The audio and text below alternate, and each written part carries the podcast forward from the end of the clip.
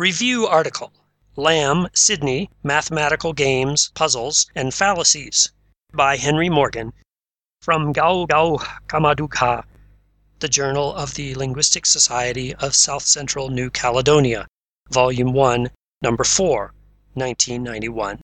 Lamb, Sidney, 1977.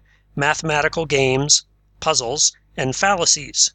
New York, Arco Publishing Company, Inc., 71 pages.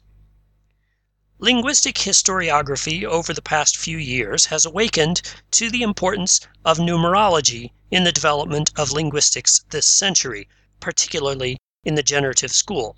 See, for example, G.D. Duvkal's Science or Mysticism The Importance of Numeral Notation in Chomsky's Syntactic Structures.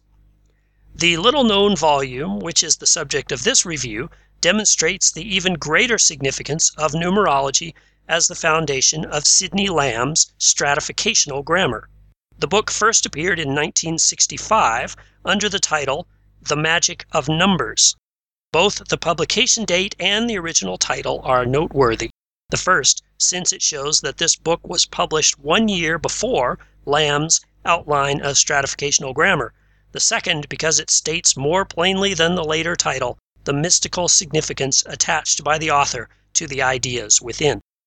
The guiding theme of this book is that numbers and the world are not haphazard agglomerations, but rather beautifully patterned systems. It thus stands to reason that the world can be understood and its problems resolved through appreciation of these patterns. The exposition is programmatic. Beginning with the aptly named first section, Number Patterns, it progresses through a number of sections, revealing ever greater intricacy of patterning until finally the initiate is deemed ready to progress to problem solving.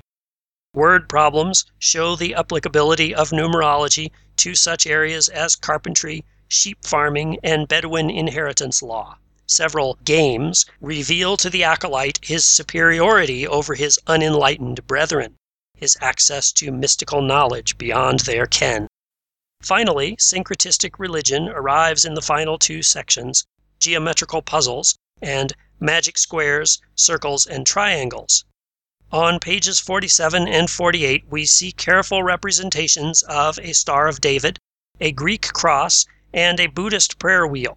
Later, we see another cross, two chevrons, symbolic of ancestor worship, several more prayer wheels, Lamb's high regard for Eastern religions is well attested, and lastly, a Masonic pyramid.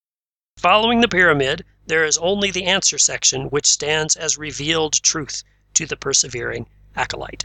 It remains for further research to elucidate the precise ways in which numerology has underlain all of Lamb's linguistic work, although a few are obvious prima facie, e.g., the geometrical nature of Lambian network diagrams obviously is meant to show that they are informed by a higher level of consciousness than other non geometrical linguistic tools. Recall that geometry was placed at the end of the magic of numbers. Critical analysis based on the volume reviewed here will obviously make much of Lamb's other work far more comprehensible. Reviewed by Henry Morgan, Panama City, Panama.